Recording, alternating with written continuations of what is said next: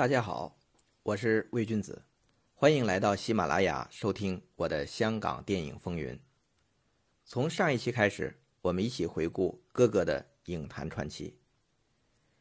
但是上一期讲了半天啊，都没有讲到哥哥影坛传奇的代表作部分，都是他在初期发展的一些不得意的部分。其实到了上世纪八十年代中期，哥哥在歌坛的发展已经步入正轨。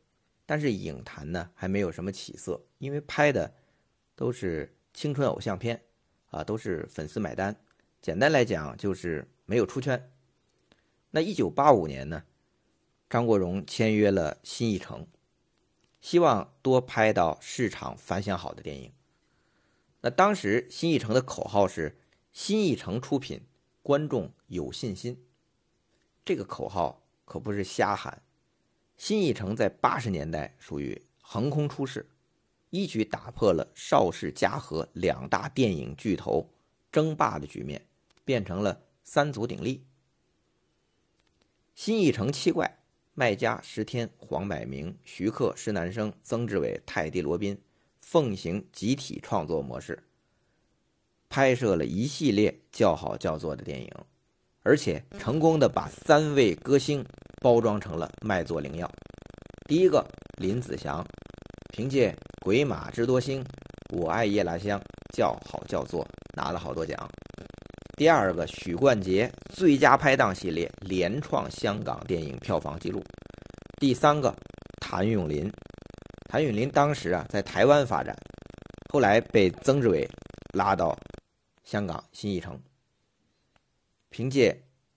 小生怕怕，少爷微微，阴阳错，步步过千万。那有这些珠玉在前，哥哥也想步其后尘，希望新艺城能够帮他拍一些好的电影。这个好啊，包括市场好、口碑好。但是新艺城的第一部电影还是一部青春偶像片，延续了他歌里的浪子形象。这个电影的片名是张国荣一首歌的名字，叫《为你钟情》，所以反响呢也基本上是在粉丝圈卖了几百万，跟他以前的青春片差不多。但是到了一九八六年，他为新艺城拍的第二部电影《英雄本色》就票房大卖了。按照事后诸葛亮的说法呢，呃，这部戏不仅票房大卖，而且得奖无数。现在看也是不朽经典，但是在当时，新艺城可没把它当回事儿，因为导演是过气的，演员是过气的，只有哥哥张国荣是有人气的。但即便是张国荣给这部戏留出的档期也不多，所以这部戏票房大卖，哥哥也非常开心。那在新艺城的这段期间，张国荣参与演出的《英雄本色》一二集，《倩女幽魂》一二集。还有新最佳拍档，在市场上都取得了成功。那在这段时期呢，张国荣被称为“福将”。这个“福将”不仅仅指他在市场上这种表现都很好，而是他能望戏里的其他演员。比如说《英雄本色》，同样是海报上的三个男主角，周润发获得了香港金像奖的影帝，狄龙。获得了台湾金马奖的最佳男主角，而张国荣奖项就什么都没有。不过呢，这并不证明哥哥的表现不好。王晶导演曾经回忆说，《英雄本色》在戏院里上映的时候，观众看见小马哥、看见豪哥就鼓掌，看到张国荣饰演的宋子杰就嘘声一片。其实啊。张国荣在《英雄本色》演出的这个宋子杰的角色不讨好。你想，《英雄本色》一部英雄枪战片，他渲染宣扬的是江湖男儿的这种义盖云天的豪气。可是这个角色是一个忠于自己警察职责的这么一个弟弟的形象，他被观众嘘，我认为反而是演出了这个角色的可信性。不过再怎么说，《英雄本色》忘了两位哥哥，而哥哥自己没拿到奖。那在新艺城时期，还有一部代表作，倩女幽魂》，哥哥对这部戏的投入非常大，拍的也非常辛苦，拍了一百四十天。这部戏票房、口碑都非常好。哥哥演的宁采臣的这个角色啊，呆头呆脑又热血正直的青年书生，活灵活现，深入人心。不过呢，这部戏最大的受益者呀是王祖贤，一个聂小倩让王祖贤迅速成为和钟楚红、梅艳芳、张曼玉齐名的女星，和林青霞并称为在香港最红的台湾女星。而且《倩女幽魂》开创了古装鬼片的风潮，王祖贤因此片约如潮，演了一堆女鬼。这和之前《英雄本色》开创了英雄枪战片的风潮，让周润发演了一堆江湖大哥一样，他们都吃到了这种片子的红利。但是哥哥那真的是实至名归的福将，他没吃到这个红利。当然。哥哥的作风也不是跟风吧。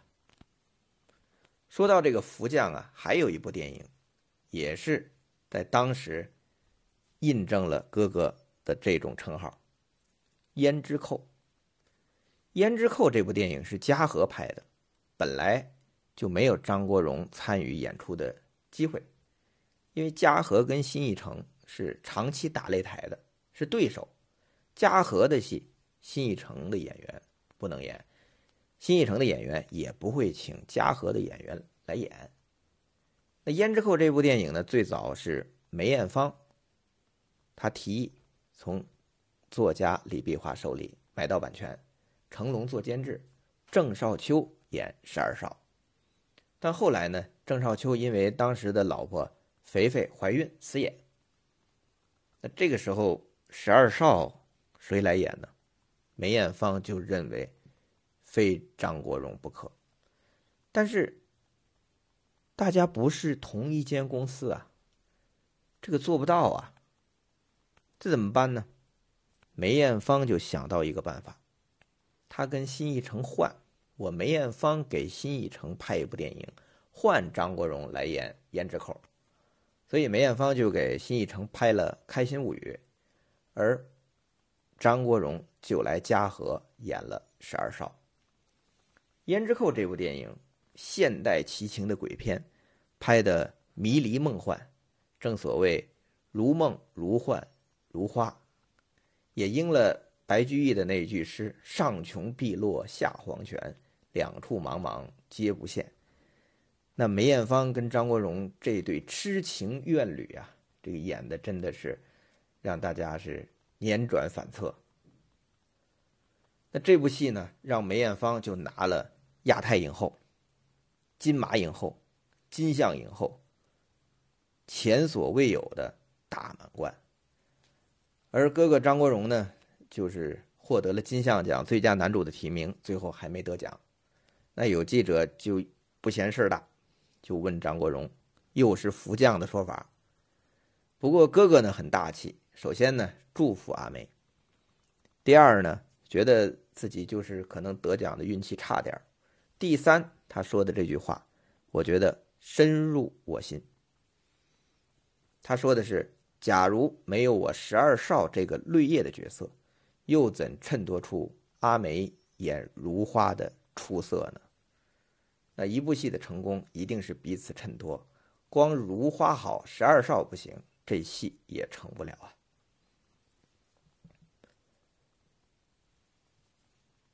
其实，在张国荣在新艺城的这段时期，影坛的表现确实比早期拥有了更大的市场，观众的这个面儿也广了。这无疑是哥哥一直想要的，因为到新艺城他已经三十岁了，无论是歌坛还是影坛，他都需要转型。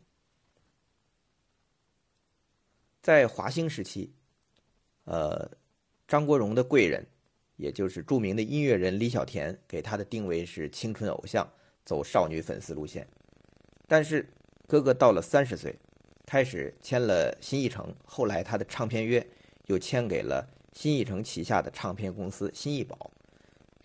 他的目的就是想做实力派，希望歌迷更注意到他的内涵。他在访问的时候曾经说，他想像林子祥那样，到唱片电影推出的时候才出来做做宣传，平时最好尽量别曝光。他想摆脱偶像派，以实力屹立歌坛和影坛。但是，哥哥长得太帅了，粉丝为之疯狂，所以在八十年代，谭张争霸。就属于歌坛的绝代双骄时代，这个无可讳言。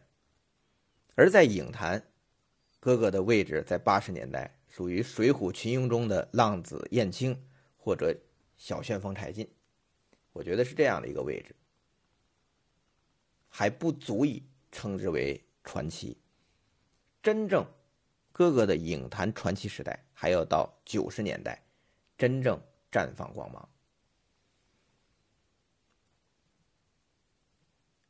一九八九年，哥哥宣布退出歌坛，他举办了三十三场告别演唱会。那一年他三十三岁。有人说啊，哥哥退出歌坛跟谭张争霸有关，因为这些粉丝给哥哥造成了很多的伤害。而且一九八八年谭咏麟退出颁奖典礼，哥哥成了独孤求败，在乐坛也就没什么意思了。但实际上，早在一九八六年。张国荣正值巅峰的时候，他就已经告诉媒体，自己会在三年后退出。